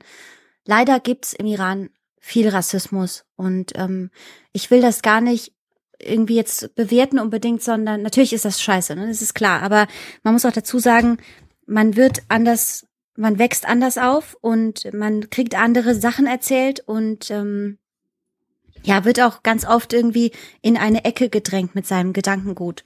Ähm, in vielen Dingen ist es vielleicht auch eine Sache der Kommunikation und Aufklärung. Wenn wir in Deutschland Hm. nur 30 Jahre zurückblicken, sind wir bei vielen The Themen in einer ähnlichen Situation. Also Klar. wir haben auch in Deutschland vor, vor wenigen Jahrzehnten ähm, massiv andere Situationen gehabt, als es jetzt ist. Und wir sind Ja. noch lange, lange nicht am Ziel. Alles eine Und Frage im Iran- der Prägung, ja. Genau. Und alles eine Frage der Perspektive. Im Iran sind wir noch noch länger nicht am Ziel. Ob das jetzt ein Rassismus ist gegen Afghanen, die die gleiche Sprache zum Teil sprechen, ob das ein Rassismus ist gegen ähm, in, äh, Chinesen zum Beispiel. Auf der anderen Seite, es gibt auch Positivgeschichten. Also im Süden vom Iran, am Meer. Es gibt eine wunderbare Kultur dort, die auch eine ganz tolle, traditionsreiche Musikkultur hat. Ähm, Leute, wenn ihr mal richtig tanzen wollt, gebt ihr ein bei YouTube ähm, Banderi. Also das nennt sich, das ist die Musik der Küsten. Das ist eine Mischung aus afrikanischer Musik und iranischer Musik, aus Trommeln. Ähm, und das tanzen die, also ich, ich muss dazu sagen, wir tanzen das auch in Shiraz, da kommt meine Familie her, wir tanzen auch Banderi und rasten komplett aus. Ich mache so, als ob ich es könnte und mach mit.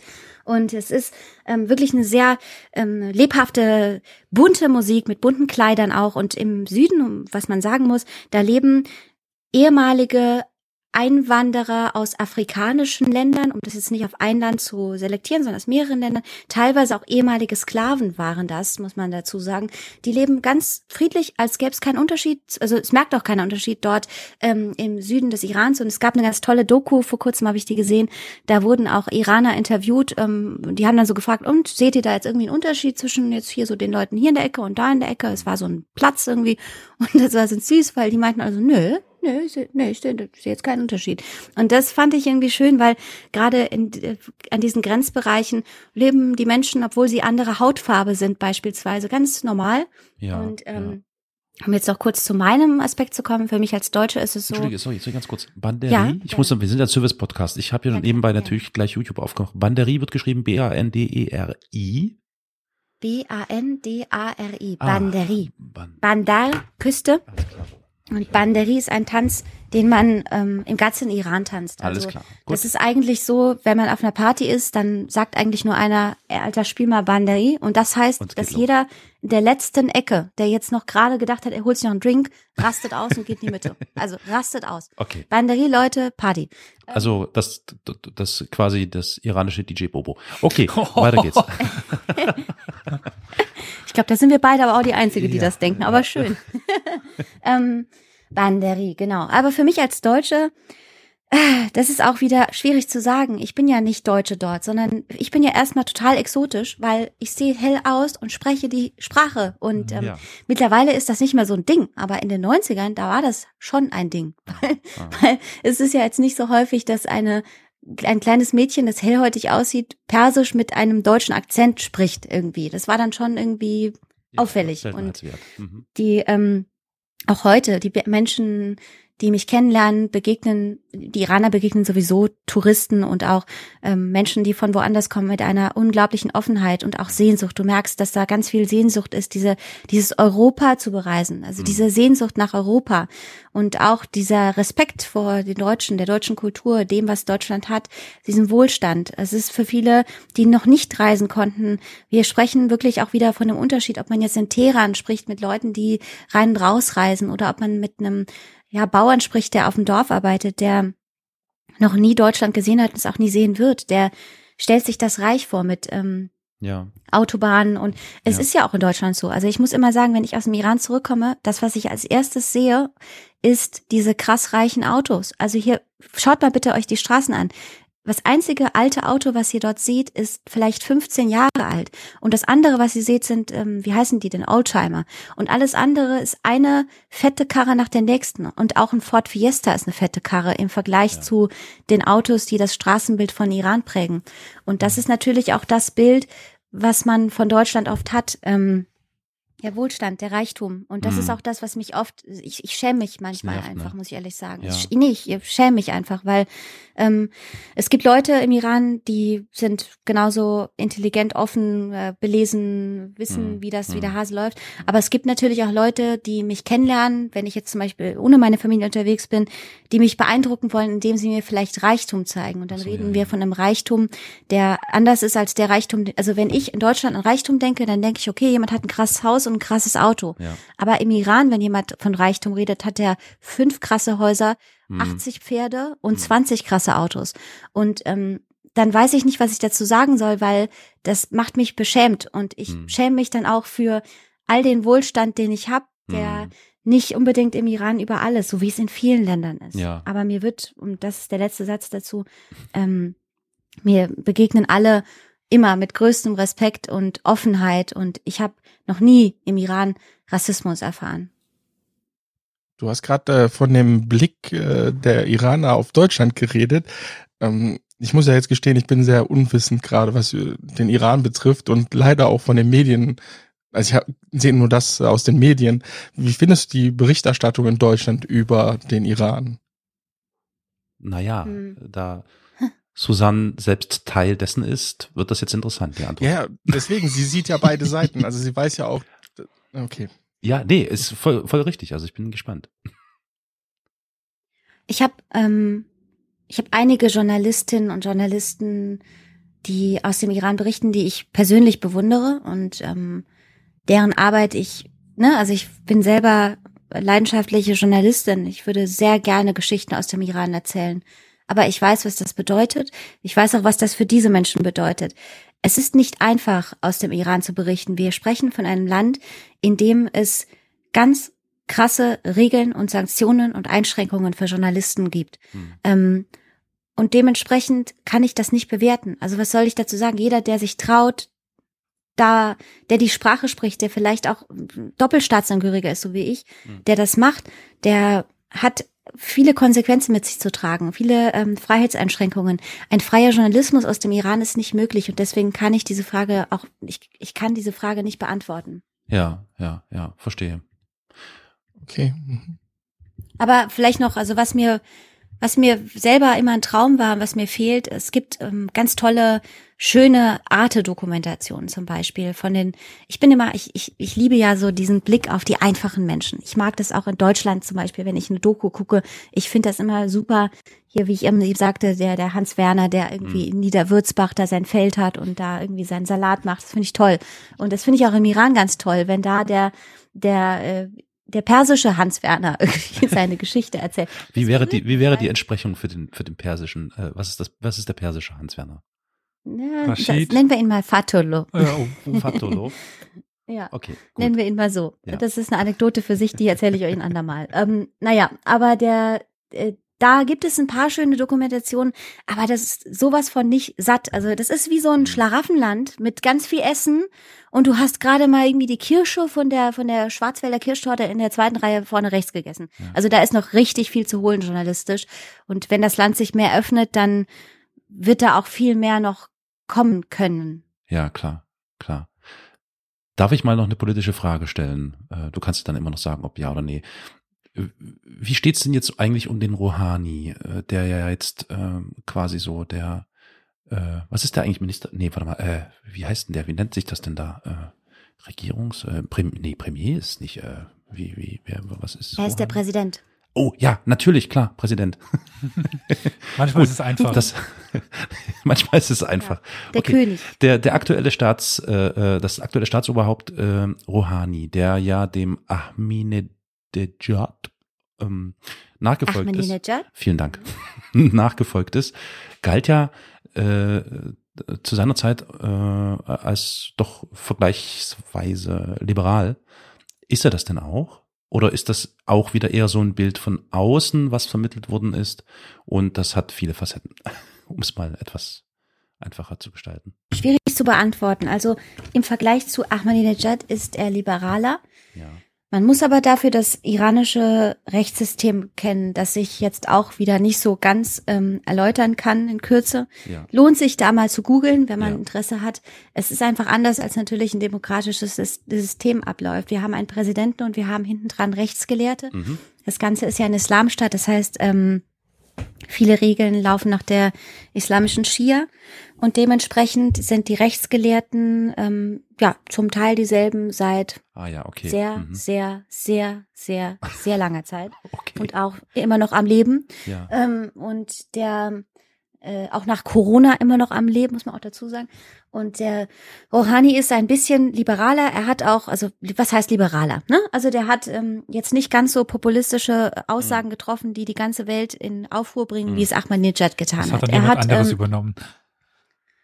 ja, er hat zum Beispiel auch in der Inlandspolitik eine etwas lockere lockere Politik geschlagen. Also gerade um wieder diese Bilder zu nehmen, die ähm, es gibt ja im Iran, ähnlich wie es das auch in der Stasi, im DDR gab, gibt es ja sogenannte Wächter, Sittenwächter. ja. Und die Strenge ist ein bisschen lockerer geworden. Um das mal vielleicht auf mein Leben runterzubrechen. Mhm. Ähm, wenn ich mit meiner Cousine unterwegs bin, dann ist das Maß an, wo ich mein Kopftuch hängen habe, vielleicht ein bisschen lockerer als mit Ahmadinejad. Okay. Ähm, nichtsdestotrotz, es, am Ende vom Fest ist es das gleiche System, es sind Mhm. die gleichen Menschen hinten Mhm. dran und es hat sich nicht viel getan. Alles andere, inlandspolitisch, auslandspolitisch, gibt es sehr, sehr, sehr viel zu sagen. Ähm, wenn man sich alleine anschaut, was jetzt im letzten Jahr passiert ist mit Amerika, was das ähm, Atomabkommen betrifft, also das brauchen wir alles gar nicht. Das ist riesen, äh, das ist sehr, sehr komplex und da lohnt sich auf jeden Fall noch mal ein bisschen nachzuhaken, was das Wort ähm, Liberalität da in dem Zusammenhang bedeuten kann. Ja, ich weiß jetzt nicht, wie es bei, bei euch aussieht. Ähm, Ich würde bei meinen Fragen wieder so, wie es meinem ja, Ruf zu- äh, gerecht wird, ins, ins Historische ein bisschen gehen, wenn ihr noch was ja, Aktuelles sehr fragen gerne. wollt. Ach so, Das, Ja. Wir sind ja auch ein Geschichtspodcast. da ich ja auch äh, Dorwood kenne, über den ist ja gerade eben Ah, schon mein Cousin. Genau.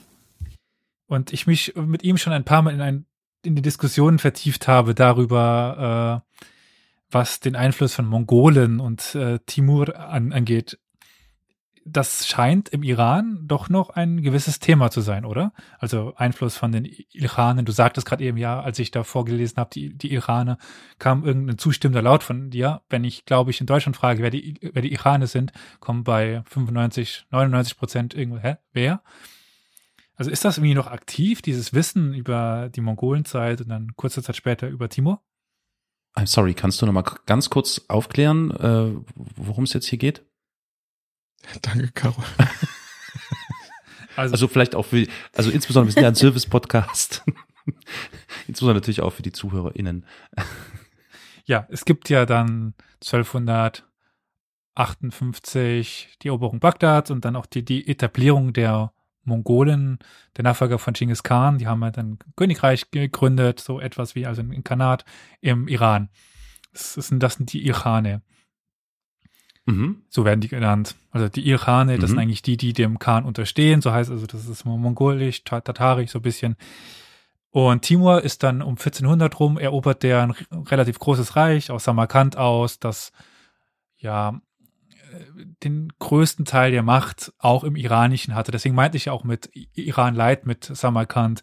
Die Architektur Ja. dieser timuridischen äh, Ja. Zeit ist sehr ähnlich. Das wird, Shiraz weiß ich jetzt nicht, aber Teheran oder zum Beispiel diese blauen Moscheen gibt es wahrscheinlich auch in vielen Orten im Mhm. Iran.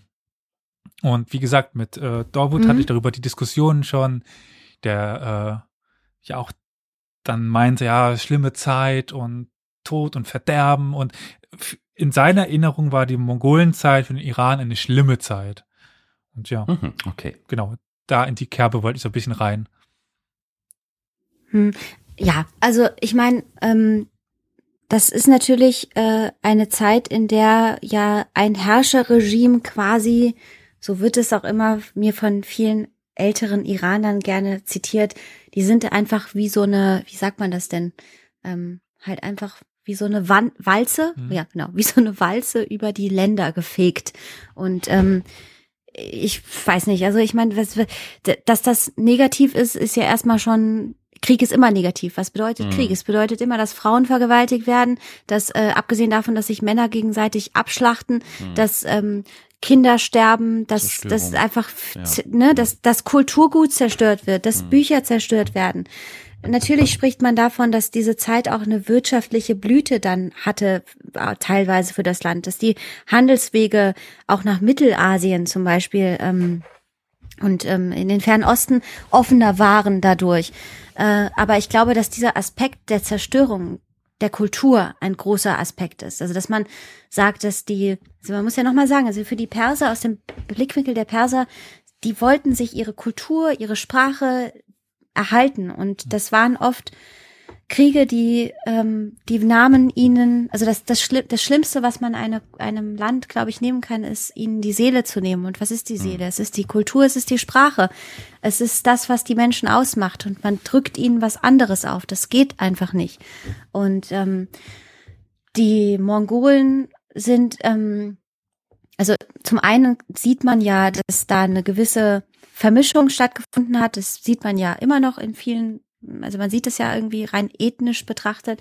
Und andererseits ist es auch so, dass in vielen geschichtlichen Orten diese Geschichte nochmal erklärt wird und nachvollzogen wird. Und es gab sehr, sehr blutige Kriege und sehr blutige Foltermethoden von Königen, die sehr bildlich in gewissen Museen und Orten dargestellt werden, ähm, bei denen ich auch, äh, ja, bin jetzt nicht so der Typ, der sich dann diese Foltermethode so ganz genau zu Gemüte zieht.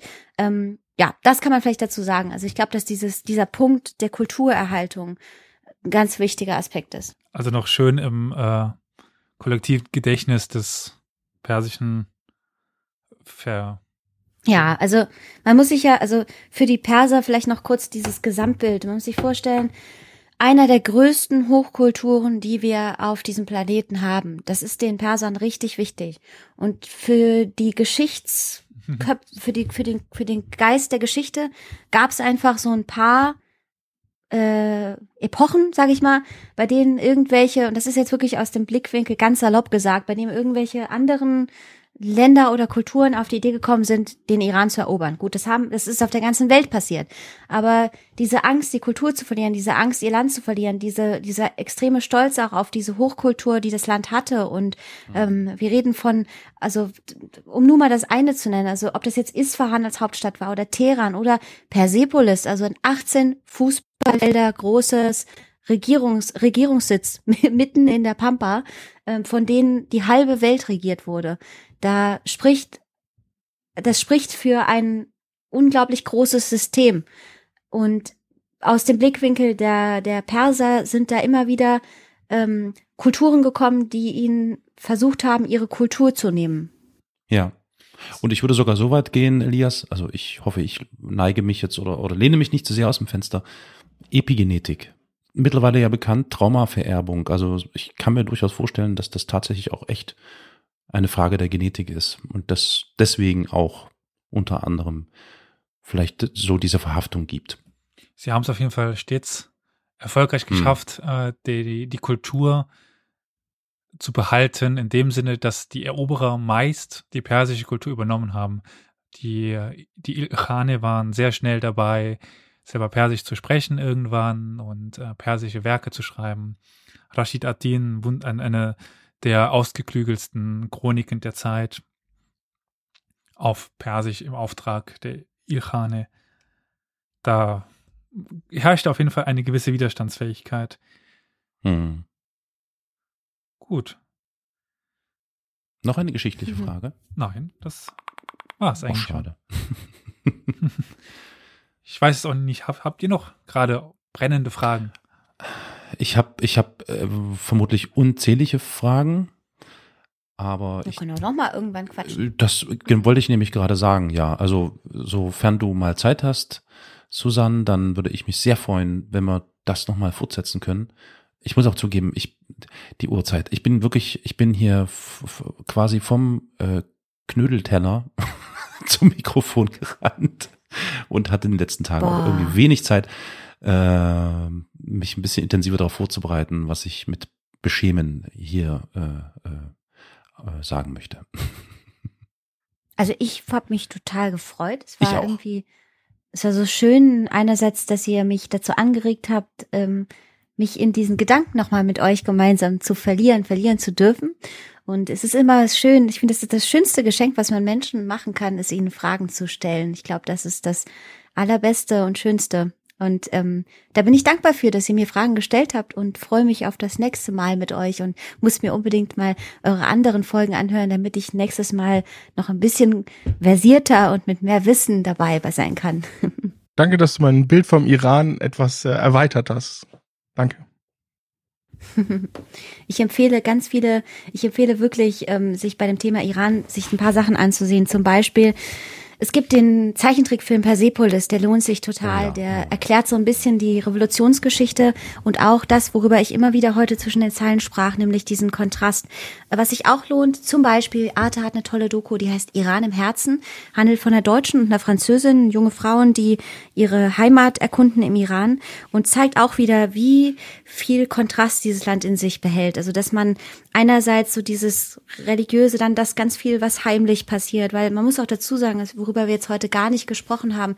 Also die fettesten Partys meines Lebens, die kann man im Iran einfach feiern und ähm, da ist so viel, was in diesem Land passiert und so viel, was man in diesem Land erleben kann, nicht nur geschichtlich, popkulturell. Ähm, mhm kulinarisch, ne, äh, von der ganzen, äh, wie heißt das denn, Vegetation, Architektur. Also da kann man stundenlang erzählen. Es ist ähm, voller Spannung und es gibt ganz, ganz viel, was man dort sehen und erleben, fühlen, riechen und schmecken kann. Drücken wir die Daumen und hoffen, dass ähm, sich bald die Welt wieder ein wenig entspannt, zumindest in Hinblick mhm. auf die diesen Corona-Schissel, der uns da alle ereilt hat, und dass wir dann und insbesondere du natürlich jetzt, Susanne, ähm, wieder in der Lage bist, wieder nach Iran zu reisen und äh, wieder genau mittendrin zu stecken. Das äh, wäre ein großer Wunsch von mir. Dankeschön. Gut. Zum Abschluss würde ich sagen, hast du noch ein, äh, ein Rezept aus dem Iran, wo wir schon beim Kulinarischen waren? Oh ja, das ich, ist eine schöne Also für, für, für mich gibt, gibt es so ein äh, Knödel. es gibt für mich eine, eine ah, jo, ganz klar, Knödel. eine, eine Linie quer durch die Welt, so rechts davon. Ich werde es immer komisch an, angeschaut, aber das ist nicht ganz so, so meins. Und diese Linie geht durch, ja, Pakistan. Links davon liebe ich das Essen. Ich liebe arabisches Essen. Ich liebe persisches Essen. Hm. Äh, hm. Gibt es irgend so ein Rezept, das du jetzt uns ans, ans Herz legen würdest, das mal nachzukochen? Ha, also man muss dazu sagen, ähm, also ich persönlich, ich bestehe aus Reis. Also mein ganzer Körper ist eigentlich Reis mit irgendeiner Soße. Und ich, ähm, ich finde auch eigentlich, wenn man Reis hat, dann braucht man eigentlich nicht mehr im Leben. Und das finden wir Iraner grundsätzlich. Es gibt, was das Thema Reis betrifft im Iran, also es ist wirklich eine, das ist nochmal eine eigene Religion, also wie man Reis zubereitet, ob das jetzt irgendwie mit einer leckeren Kruste ist, wir nennen das Tadik, ob das mit einer Kartoffelkruste ist, das heißt wie so ein Reiskuchen umgeben mit kleinen Holz, ähm, äh, Holz, nicht Holz, Kartoffelkruste, Holz. naja, und es gibt viele leckere Gerichte, meistens wirklich ähm, Fleisch, Reis, Soße. Einer meiner Lieblingsgerichte heißt ähm, Fersenjun, heißt das, Fersenjan. Ähm, das ist Reis, weißer Reis mit ein bisschen Safran dran. Und in der Soße, äh, das ist eine Granatapfel-Walnusssoße. Die ist da ist ein bisschen Hühnchenfleisch drin und Granatapfel. Es hat so eine orange-rote Farbe, schmeckt so eine Mischung aus süß, fettig und salzig und dazu kleine Walnussstückchen da drin. Das ist so lecker, Leute, weil diese Befriedigung aus süß, salzig und es ist einfach richtig geil. Also generell so diese, diese Mischung aus süß, sauer, salzig ist in der persischen Küche ganz oft vorhanden. Nicht so sehr scharf, aber zum Beispiel, was auch ganz toll ist, sind Gerichte mit Berberitze, Nüssen und äh, Fleisch. Berberitze, großartig, sind so kleine saure Beeren und das vermischt mit Fleisch und Reis ist auch richtig geil. Also wenn ihr ins iranische Restaurant geht, dann könnt ihr euch erstmal fünf Kilo Kabab bestellen und danach Fersenjun und danach Safraneis und dann sprechen wir nochmal. Dann okay. roll, roll ich erstmal weg. Aufgeschrieben. Rollst du erstmal weg, genau. Das Tolle am Reis ist ja, dass der, das, das Tolle am Reis ist, äh, bin ich wirklich fester Überzeugung. Man ist zwar voll, aber man kann noch so tiefenentspannt nach Hause rollen. Deswegen geht das immer klar, so ein Kilo. Ja, das, das stimmt. Das ist, ja, das ist ja auch bei weitem nicht so ungesund. Ich habe mich gestern im Podcast oder vorgestern unterhalten über die weltberühmten belgischen Pommes. Kennt ihr das Geheimnis der weltberühmten belgischen Pommes? Tierfleisch. Gefallen. Äh, Tieröl. Was? Doppelte Frittierung. Ja, doppelte Frittierung, korrekt, Oliver, ja. Aber jetzt kommt das, Das Geheimnis. Die werden in Rindernierenfett Mhm. gebraten. also das, wo ich dachte, ach Mann, jetzt zerstört. ja, genau. Insofern ist Die Reis ganze da. Romantik daraus genommen. Gibt noch andere schöne Sachen in Belgien. Okay, nicht so viele, Das- aber doch ein das- paar. Mm, Ist aber, ist trotzdem toll. Kennt ihr das tolle? Ich finde, es gibt so ein tolles Poster. Das jedes Mal, wenn ich das sehe, dann äh, be- beglückt das mein Herz. Da steht drauf, egal wie scheiße dein Leben ist, Pommes ist immer geil. Und ich glaube einfach, ein, es gibt nichts Richtigeres als das. Genau. Gut, wir werden das jetzt natürlich ein bisschen transponieren in Richtung Reis und sagen, Reis ist immer geil. So. Sehr gut. Sowieso. Ja. Das Cool. Wort zum Sonntag. Aber äh, entschuldige, jetzt, jetzt fällt mir doch noch eine Frage ein, weil wir gerade übers Essen Mhm. reden. Wenn wir übers, äh, übers Essen reden, bin ich dabei. ähm, ja, da ist er wieder wach. Da bin ich wieder wach, genau. Ähm, es gibt ja so die Situation, wenn man hierzulande, also in der Bundesrepublik Deutschland, in ein nicht deutsches Restaurant geht. Und da rede ich jetzt weniger vom Italiener, sondern eher so vom, ach was weiß ich, äh, vom Griechen oder vom Inder. Dann denkt man immer so, ha, ha, ha, ich bin jetzt hier total der, der King, ich mache jetzt hier einen auf Kultur und esse etwas aus dem Land. Aber bekanntlich ist es so, dass zum Beispiel in griechischen oder indischen Restaurants, also in der Regel in denen, die man so kennt, dass das eigentlich überhaupt nicht das widerspiegelt, was man äh, in dem jeweiligen Land tatsächlich speist. ist das, äh, ist das mit iranischen Restaurants auch so? Dass man da eigentlich Mm. hingeht und einem wird das Gefühl vermittelt, du bist jetzt hier im Iran, aber eigentlich ist das alles schon zugeschnitten auf die europäische, deutsche, wie auch immer, auf den Gaumen. Also die kurze Antwort Werner. ist die kurze Antwort ist nein, ähm, weil also erstens kann es ja nicht vergleichen. Türkische, griechische, italienische Nee, Restaurants gibt es ja wirklich überall, wohingegen ähm, es viele, viele Städte gibt, in denen es gar kein iranisches Restaurant, persisches Ja. Restaurant gibt. Schade, Hm. finde ich wirklich. Also ist das so? Aber warte mal, Sekunde, im Reis- Saarland? Gibt's da was? In Saarbrücken oder so? Im Saarland, im ganzen Saarland, im ganzen Saarland gibt's glaube ich, zwei Restaurants. Oh, also es ist traurig, ähm, ja. Äh, für, äh, für eine Million Einwohner. Es ist nicht so viel. Darf ich mal kurz von deinem Wissensfundus äh, teilhaben? Also äh, Ja. es gab mal eins, das hat zugemacht, wie schnell wieder. Oh, oh. Aber wo, wo meinst du denn? Es gibt eins in der Mainzer Straße, da geht mein Papa auch immer essen. Ah, So einen dachte, ganz kleinen. Iraner neben dem Elefanten. Nee, das ist ein Perser, der Mann. Der macht auch persisches Essen. Ah. Und es gibt ein ganz relativ neues noch in Saarbrücken irgendwo. Ähm, das ist irgendwo parallel zur Fressgasse. Der hat schon Aber wieder zu. frag mich jetzt nicht, wie die Straße heißt. Ja. Ah, gut. Ja, ist auf jeden Fall, um es kurz zu machen, es gibt einfach viele Städte, in denen es keine persischen Restaurants gibt, leider. Deswegen kann man das so gar nicht sagen. Aber im Großen und Ganzen zwei Sachen dazu. Ähm, zum Beispiel für die Iraner ist es so, es gibt zu jedem Essen immer frische Gewürze und frische Zwiebeln dazu. Die liegen einfach auf dem Tisch, so wie Wasser. Mhm. Und ähm, Oder wie im, Sa Kräuter, wie im Saarland äh, Maggi. Magie, habe ich gelernt. Genau. Und die, die Kräuter, die schmecken natürlich nicht so, wie wenn man frische Kräuter äh, aus dem heimischen Garten äh, angebaut mit iranischer Vegetation isst. Das Ja, ist klar. Der, die Intensität von einem Koriander ist natürlich ein anderer. Aber äh, die iranische Küche ist meist doch sehr, also die viele Gerichte sind auch für Deutsche äh, schmackhaft. Es gibt ein paar Gerichte, die man im Iran isst. Ähm, da bin ich jetzt, es sind weniger, aber es gibt ein paar, wie zum Beispiel Kalle Pace, der ist irgendwie so ein Topf, da wirft man dann von der Ziege verschiedene Körperteile rein und ähm, das, das ist ein sehr, das ist, ist jetzt auch nicht so mein Lieblingsgericht, aber das finden auch viele ganz lecker. Das ist jetzt was, was jetzt zum Beispiel auch im Restaurant nicht so angeboten wird, weil es auch nicht so einen typisch deutschen Geschmack äh, Mhm. repräsentiert. Aber viele der persischen Gerichte sind für Deutsche auch sehr, sehr lecker. Also so ein Fersenjun ist eher exotisch, klar. Also dieses süß, sauer, salzig ist Mhm. nicht jedermanns Sache. Aber gerade so Gerichte wie Reis mit Spinatsoße kann man das ja fast schon nennen, was wir da haben. Ähm, Chome Sabzi heißt das. Oder Reis mit ähm, Tomaten, Linsensoße mit ähm, Hackfleisch. Ähm, Mhm. Ja. das äh, mit mit frischen Limonen äh, drauf, das schmeckt einfach, das schmeckt auch Deutschen und da gibt's auch meiner Meinung nach nicht so einen großen Unterschied, außer zu meinen Tanten, weil bei denen schmeckt's immer am besten. Das sowieso, klar. Okay, gut. Also man kann mit gutem Gewissen, wenn man denn ein iranisches Restaurant in der Nähe hat, in dieses auch gehen und davon ausgehen, dass das schon weitestgehend der echten iranischen Küche entspricht. So im Großen und Die, die ich bisher in Berlin zum Beispiel oder in einigen Städten probiert habe, schon, natürlich nicht alle.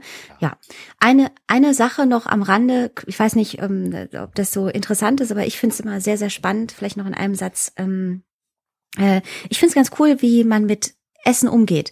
Also in Deutschland haben wir natürlich auch unsere medizinischen Dinge, die wir bei Essen beachten, was ist gesund, was ist ungesund. Und in der ganz alten iranischen, persischen Medizin, da spricht man von etwas, was sowas heißt wie kalte und warme Speisen. Also das bedeutet, dass gewisse Gerichte, wie zum Beispiel Fisch, Fisch gilt als ein, ich wortwörtlich übersetzt, kaltes Gericht, nicht weil es kalt ist, sondern weil es, sagen wir mal, sowas wie basisch und säurehaltig. Und immer wenn man Fisch isst, serviert man dazu Datteln, weil das etwas Warmes ist, damit das den Haushalt des Körpers nochmal ausgleicht. Und ähm, die ganze Medizin geht so. Also man sagt zum Beispiel, manche Menschen brauchen mehr warme und andere kalte Gerichte. Es gibt warme und kalte Krankheiten. Also Menschen, die zu Erkältungen neigen, sind eher warm. Menschen, die zu Migräne neigen, sind eher kalt. Keine Ahnung. Und danach gehend ist auch das Essen oft so. Das ist jetzt nicht so, dass es jetzt die Medizin wäre, aber es ist was, was so in Familien noch häufig weitergetragen wird. Und so serviert man auch Essen. Und das finde ich immer total spannend, weil das ein Thema ist, das hier in Deutschland überhaupt nicht ähm, Mhm. angesprochen wird. Und ganz oft, wenn ich auch Besucher aus dem Iran habe, kommt dann die Frage auf, ey, wieso, wieso isst denn du jetzt nicht dazu irgendwie Datteln? Das ist ja krass irgendwie. Mhm, mhm. Und das finde ich ganz spannend, was es da für Sachen gibt, die weitergetragen werden. Mhm. Das ist ja wirklich spannend, kalt und warm. Okay. Ja, das, Faszinierend. ja, schöner Einblick. Mensch, da haben wir ja wirklich alle Themen abgehandelt. Politik, Geschichte, mh, Kindheit und Jugend, Poesie. Poesie, Kultur und Essen. Essen. Mensch, perfekt. Ja, Mehr gibt's nicht. Ja. Super. Ja, also ich bin jetzt erstmal beglückt. Wie gesagt, würde mich freuen, wenn wir uns nochmal hören. Sehr gern, Susan. Das war schön, dass du Gerne. mit dabei warst. Ähm, Elias, wollen wir noch ähm, auf die Schnelle. Achso, wollt, wollt ihr noch was sagen? Entschuldigung. Ja, ich würde dann auch, wie du sagtest, zum Feedback-Blog überleiten. Ja, genau. Dann machen wir das noch schnell. Genau. Geht nämlich ganz schnell. Äh, tippt einfach in eurem Browser ein historia-universalis.fm und dann habt ihr alle Kontaktdaten. Sehr schön. Aber wir müssen dann auch die Nummer vom Elias hören. Richtig, es Für gibt aber, Telefon. das, das ist wichtig für diejenigen, die kein Das Internet haben. Wobei, dann können sie auch den Podcast nicht hören, egal. Die können auch anrufen. Gibt es so einen Anrufbeantworter. Elias, wie lautet Ja. denn unsere Service-Podcast? Oh komm, so, ist die schon ein bisschen länger her, als dass ich die immer ver- vergessen habe. Das ist die 0351 841 686 20. Perfekt. Du hast doch gecheatet. Ja, das Ja, natürlich. Okay. Dann vielen Dank an unsere liebe Gästin Susanne. Es hat mich sehr gefreut. Ja, ja, es war mir vielen eine große Dank. Ehre. Mir auch, vielen Dank. Ich freue mich auf eure zukünftigen Podcasts und sag bis bald und alles Gute euch. Bleibt gesund. Ja, du natürlich auch, genau. Tschüss. Dankeschön. Tschüss. Tschüss. Tschüss.